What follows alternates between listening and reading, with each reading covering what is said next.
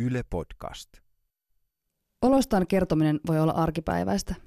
Aika harvoin ihmiset puhuvat oikeasti oloistaan, ellei puhuta väsymyksestä, krapulasta, päänsärystä tai sellaisesta.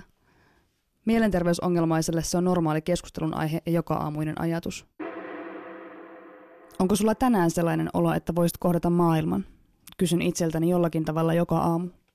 Huonona kausina tästä alkaa pitkä, monotoninen dialogi itseni kanssa. Hyvinä kausina en keskustele itseni kanssa, vaan nousen sängystä, katson ulos ikkunasta ja valmistaudun. Pörhistän selkärankani ojoon ja päätän astua ovesta ulos, suorittaa elämääni. Mikä sulla on olo? Mieheni kysyy minulta, kun teen tyhjin silmin arkisia asioita. Usein puhkean itkuun. Usein kerron vain sekalaisesta, määrittämättömän pahalta tuntuvasta olostani ja arkeen liittyvistä asioista. Mies kuuntelee, ymmärtää ja on läsnä, mutta sekään ei auta. Mikään ei auta. Olostaan kertominen tuntemattomalle kaiken tämän pään ja parisuhteen sisäisen puheen sijaan on askel helvettiin. Pitää käyttää sanoja, muodostaa lauseita ja puhuessaan kuulostaa siltä, ettei olisi purskahtamassa keuhkoja vihlovan huutoitkuun kesken lauseen. Silloin puheesta on nimittäin valitettavan erittäin, erittäin vaikea saada selvää. Heinäkuisen helteen ja toimettomuuden keskellä iski syvin aallonpohja aikoihin. Soitin itkuisena terveyskeskuksen heti puhelinpäivystyksen alettua. Mikäs asia sulla on? Hoitaja kysyi puhelimessa. Olisin halunnut heittää puhelimen seinään, katsoa sen pirstaloituvan vituiksi ja sitten käpertyä omaan synkkyyteeni, peittoon, märäksi jo itkemääni tyynyn ja siihen turvalliseen oloon, ettei millään ole merkitystä. Että aurinko nousisi huomennakin, se nousisi aina, jotenkin ahdistavan päättymättömän nousemaan taipuvaisena, ja minun oloni olisi kaikkina noina muinakin päivinä yhtä hankala ja kauhea ja sahaava. Tästä masennuksesta. Olen masentunut ja on tosi hankala olla. Niin kuin, niin kuin tosi hankala olla. Sain sanottua. Kurkkua kutitti ja kuivasi ja kiristi ja itku painoi silmien takana niin, etten kyennyt näkemään. Suljin silmäni, hengitin puhelimeni ohi ja haistoin hengitykseni, joka oli aamuista heräämistä, yöstä hengitystä ja sitä, etten ollut ehtinyt jaksanut pestä hampaitani. Tuijotin yöpaitani helman alta alkavia sääriäni ja niiden päästä töröttäviä villasukkia jalkateriani peittona. No onko sulla itse tuollaisia ajatuksia? Hoitaja kysyi puhelimessa arkisesti, kuin käskisi lastaan laittamaan pakkasaamuna pitkät kalsarit. On. Nyt on. Sain ponnistettua jostain sisältäni hetken hakemisen jälkeen, kun olisin juossut 10 kilometriä tai haukannut happea pitkän sukelluksen jälkeen. Tunsin tukehtuvani olooni, itkun pidättämiseen, hengittämiseen, pelkkään olemassaolooni. Linja hiljeni. Sain ajan tunnin päähän soitostani. Hetken ajan vain itkin, koska pelkäsin itseäni. Itkin, koska pelkäsin, millaisen helvetin koneen olin soitollani käynnistänyt. Itkin, koska olin helpottunut siitä, että olin saanut puserrettua itsestäni ulos nuo kauhistuttavat sanat ja pelon sekaisessa toiveikkuudessa käsitin saavani jonkinlaista apua. Tuntui uskomattoman teennäiseltä nousta ylös sängystä, pukeutua, katsoa peiliin, laittaa kengät jalkaan ja kävellä terveysasemalle. Kun katsoin peiliin, tuijotin itseäni silmiin ja puristin kasvoilleni hymyn. Pakotin sen kasvoilleni kuin naamion. Tuntui siltä, että esitin olevani joku. Joku, joka toimii yhteiskunnan osana, joku, jonka elämällä on jotain väliä.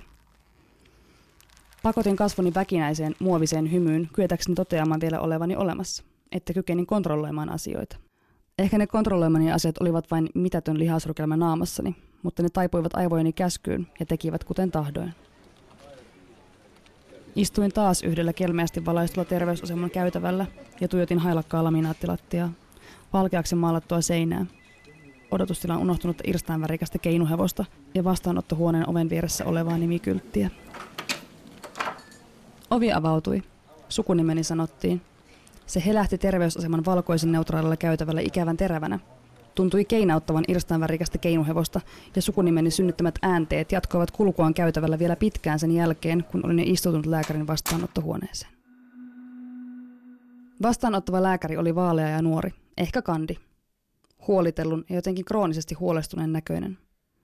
Lääkäri luki tarpeeni tietokoneensa näytöltä, katsasti minua ja olemustani ja kysyi, miksi olin siinä, missä olin, että kuinka hän voisi auttaa. Mulla on nyt tosi vaikeaa. En jotenkin jaksaisi mitään. Sain sanottua hetken aikaa itkun limaa nielustani vatsalaukkuuni pakonomaisesti pyristeltyäni ja oman olemassaoloni muistettuani. Nuori lääkäri katsoi minua ymmärtävästi. Kai tämä ymmärtävä katse on jotakin, mitä lääketieteellisessä opetetaan, tai jotain, mikä jossakin muualla tarttuu ihmiseen ja tulee sitten luontavaksi näissä tilanteissa, joissa koetaan, että nyt täytyy näyttää tältä. Onko se opittu kauneista ja rohkeista, vai taksijonossa, vai Karpolaan asiaohjelmassa Karpon karvaista naamaa katsoessa? Se on saman tekevää. Ymmärtäväinen ilme on kuitenkin jotenkin samanlainen, ihmisestä riippumatta. Onko nuo lääkkeet auttaneet sun oloasi? Lääkäri kysyi. Vastasin myöntävästi. Sanoit aikaa varatessasi, että sulla on itsetuhoisia ajatuksia. Millaisia?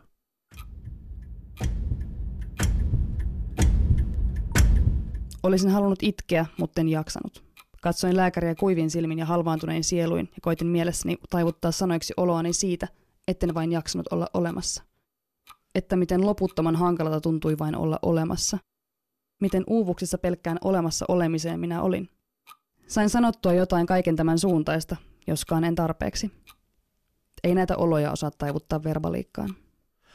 Mä varaan sulle nyt ajan tonne psykiatriselle polille. Saat sen varmasti tosi pian, kun tilanne on tällainen. Lääkäri sanoi. Jos sulle tulee ihan mitä tahansa, niin soitathan ja varaathan uuden ajan. Soitat vain. Lääkäri sanoi hetken kuluttua.